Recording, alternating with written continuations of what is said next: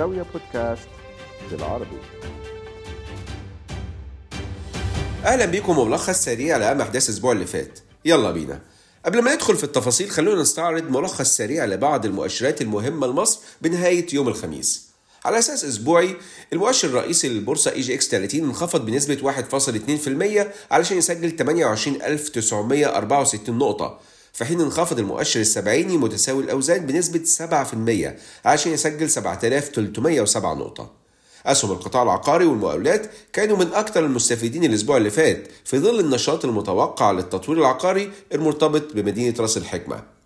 صفقة راس الحكمة كان ليها تأثير إيجابي على قيمة الجنيه المصري قصاد الدولار الأمريكي كنتيجة للتأثير القوي لتدفقات الاستثمارات المتوقعة من مشروع تطوير المدينة. الدولار في السوق الموازية انخفض لتحت الخمسين جنيه في حدود التسعة وأربعين جنيه وقروش. دولار الصاغة اللي هو السعر الضمني من سعر الذهب انخفض ب ستة عشر بالمية ل خمسين فاصلة ثلاثة وثلاثين جنيه. الدولار المحول من شهادات الإيداع الدولية الخاصة بالبنك التجاري الدولي انخفض ب عشرين بالمية ل اثنين وخمسين فاصلة سبعة وتسعين جنيه. أما دولار العقود الآجلة قصاد الجنيه لأجل اثنا عشر شهر فانخفض ب عشرين بالمية هو كمان ل اثنين وخمسين فاصلة أربعة عشر جنيه. أما تكلفة التأمين على الديون السيادية المصرية لأجل خمس سنين أو ال سي دي إس فانخفضت بحوالي ثمانية وعشرين بالمية ل ستة فاصلة واحد بالمية وده للأسبوع الثاني على التوالي. أما أسعار السندات المصرية المقاومة بالدولار اليورو بونز فارتفعت. أسعار السندات المستحقة في يونيو ألفين وخمسة وعشرين ارتفعت ب ثلاثة بالمية. أما أسعار السندات المستحقة في مايو ألفين وخمسين فارتفعت ب خمسة عشر بالمية. ونرجع تاني للصفقة الكبرى اللي كنا أشرنا ليها الأسبوع اللي فات وقلنا أنها يمكن تكون ليها علاقة برأس الحكمة، وقد كان. سريعا كده قيمة الصفقة الإجمالية خمسة وثلاثين مليار دولار بتتضمن تدفق نقدي جديد ب أربعة وعشرين مليار دولار وودائع إماراتية ب أحد عشر مليار دولار، دي موجودة بالفعل عند البنك المركزي المصري هيتم تحويلها للجنيه المصري. ضخ الأموال هيتم على مرحلتين، خمسة عشر مليار دولار وعشرين مليار دولار. أولا عشرة مليار دولار خلال الأسبوع ده زائد التنازل عن ودائع ب خمسة مليار دولار. ثانيا أربعة عشر مليار دولار خلال شهرين زائد التنازل عن ودائع ب ستة مليار دولار.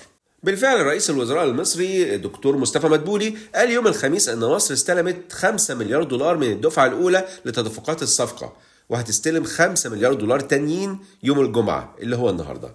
قصاد كده الرئيس المصري عبد الفتاح السيسي أصدر قرار جمهوري بتخصيص قطعة أرض بمساحة مائة وسبعين فاصلة ثمانية مليون متر مربع لإقامة مشروع رأس الحكمة الجديدة في أكبر صفقة استثمار مباشر مع تحالف بقيادة شركة إيه دي كيو الإماراتية عشان تطور منطقة رأس الحكمة الساحلية السياحية كشراكة استثمارية هيكون لمصر منها نسبة خمسة وثلاثين بالمية من الأرباح.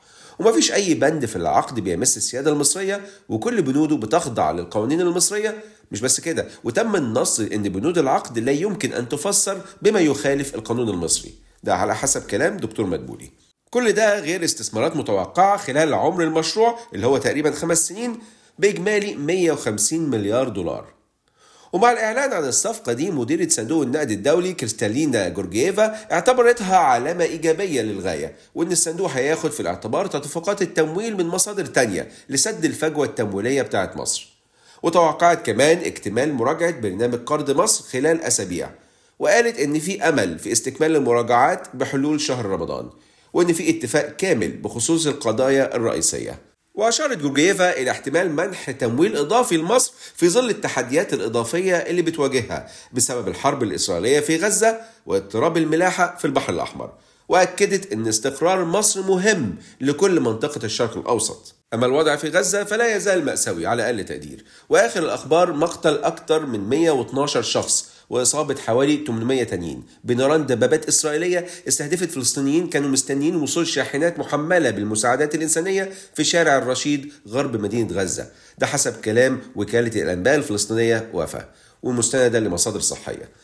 على الجانب الثاني الجيش الإسرائيلي قال إن شاحنات المساعدات هي اللي دهست العديد من الضحايا، ولكنه اعترف بإطلاق جنوده النار على بعض الفلسطينيين اللي اتحركوا باتجاه دبابة وجنود عند نقطة تفتيش تبع ليهم.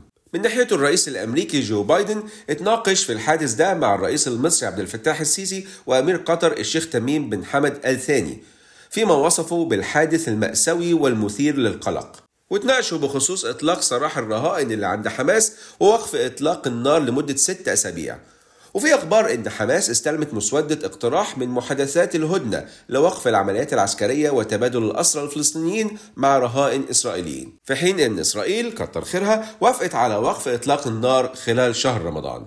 ويوم الاثنين اللي فات رئيس الوزراء الفلسطيني محمد شتاية قدم استقالة حكومته لرئيس السلطة الفلسطينية محمود عباس، وقال إنها في ضوء المستجدات السياسية والأمنية والاقتصادية المتعلقة بالعدوان على قطاع غزة، ده غير التصعيد غير المسبوق في الضفة الغربية. ونرجع تاني لمصر، فحسب ثلاث مصادر مصرية لزاوية عربي في كلام إن في مناقشات ما بين مسؤولين مصريين ومسؤولين من صندوقي الثروة السيادية القطري والسعودي بخصوص اتفاقيات منفصلة بتتعلق بمشروعات لإقامة مدينتين سياحيتين ساحليتين على غرار اتفاقية مشروع منطقة راس الحكمة.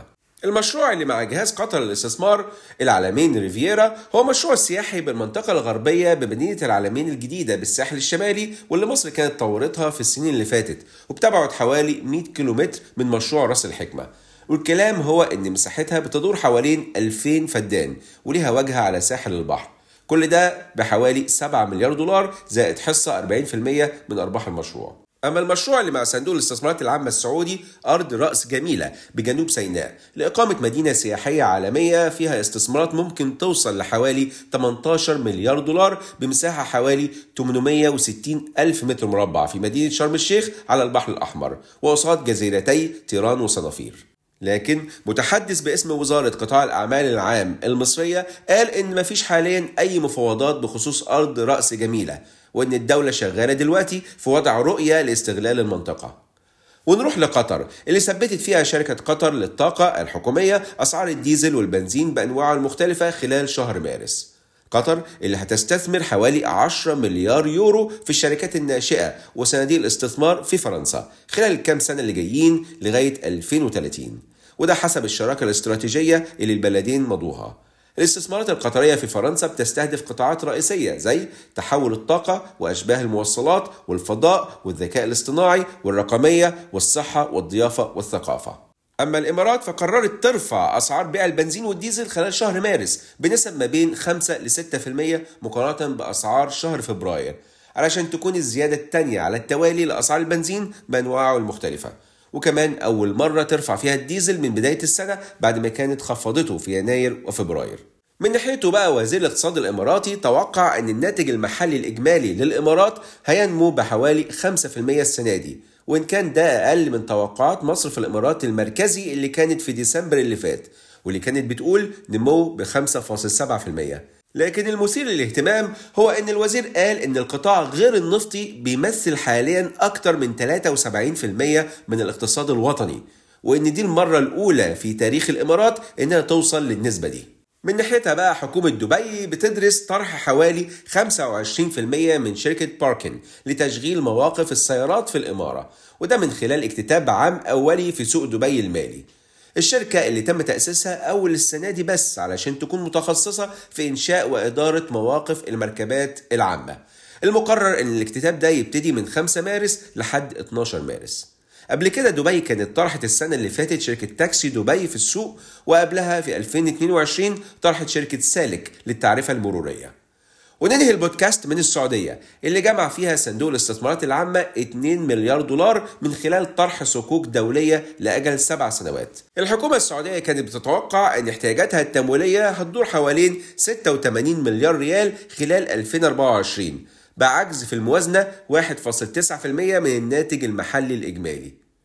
لكن حسب رويترز الصكوك تم طرحها بعائد خمسة وثمانين نقطة أساس فوق سندات الخزانة الأمريكية، وده عائد أقل من السعر الاسترشادي الأولي اللي كان عند مئة وخمسة عشر نقطة أساس فوق سندات الخزانة الأمريكية. مش بس كده، ده الطرح اتغطى بأكتر من ثمان مرات بطلبات وصلت لأكتر من ستة عشر مليار دولار. وربنا يزيد ويبارك. كان معاكم عمرو حسين الألفي من زاوية، تحياتي لكم والسلام عليكم ورحمة الله وبركاته.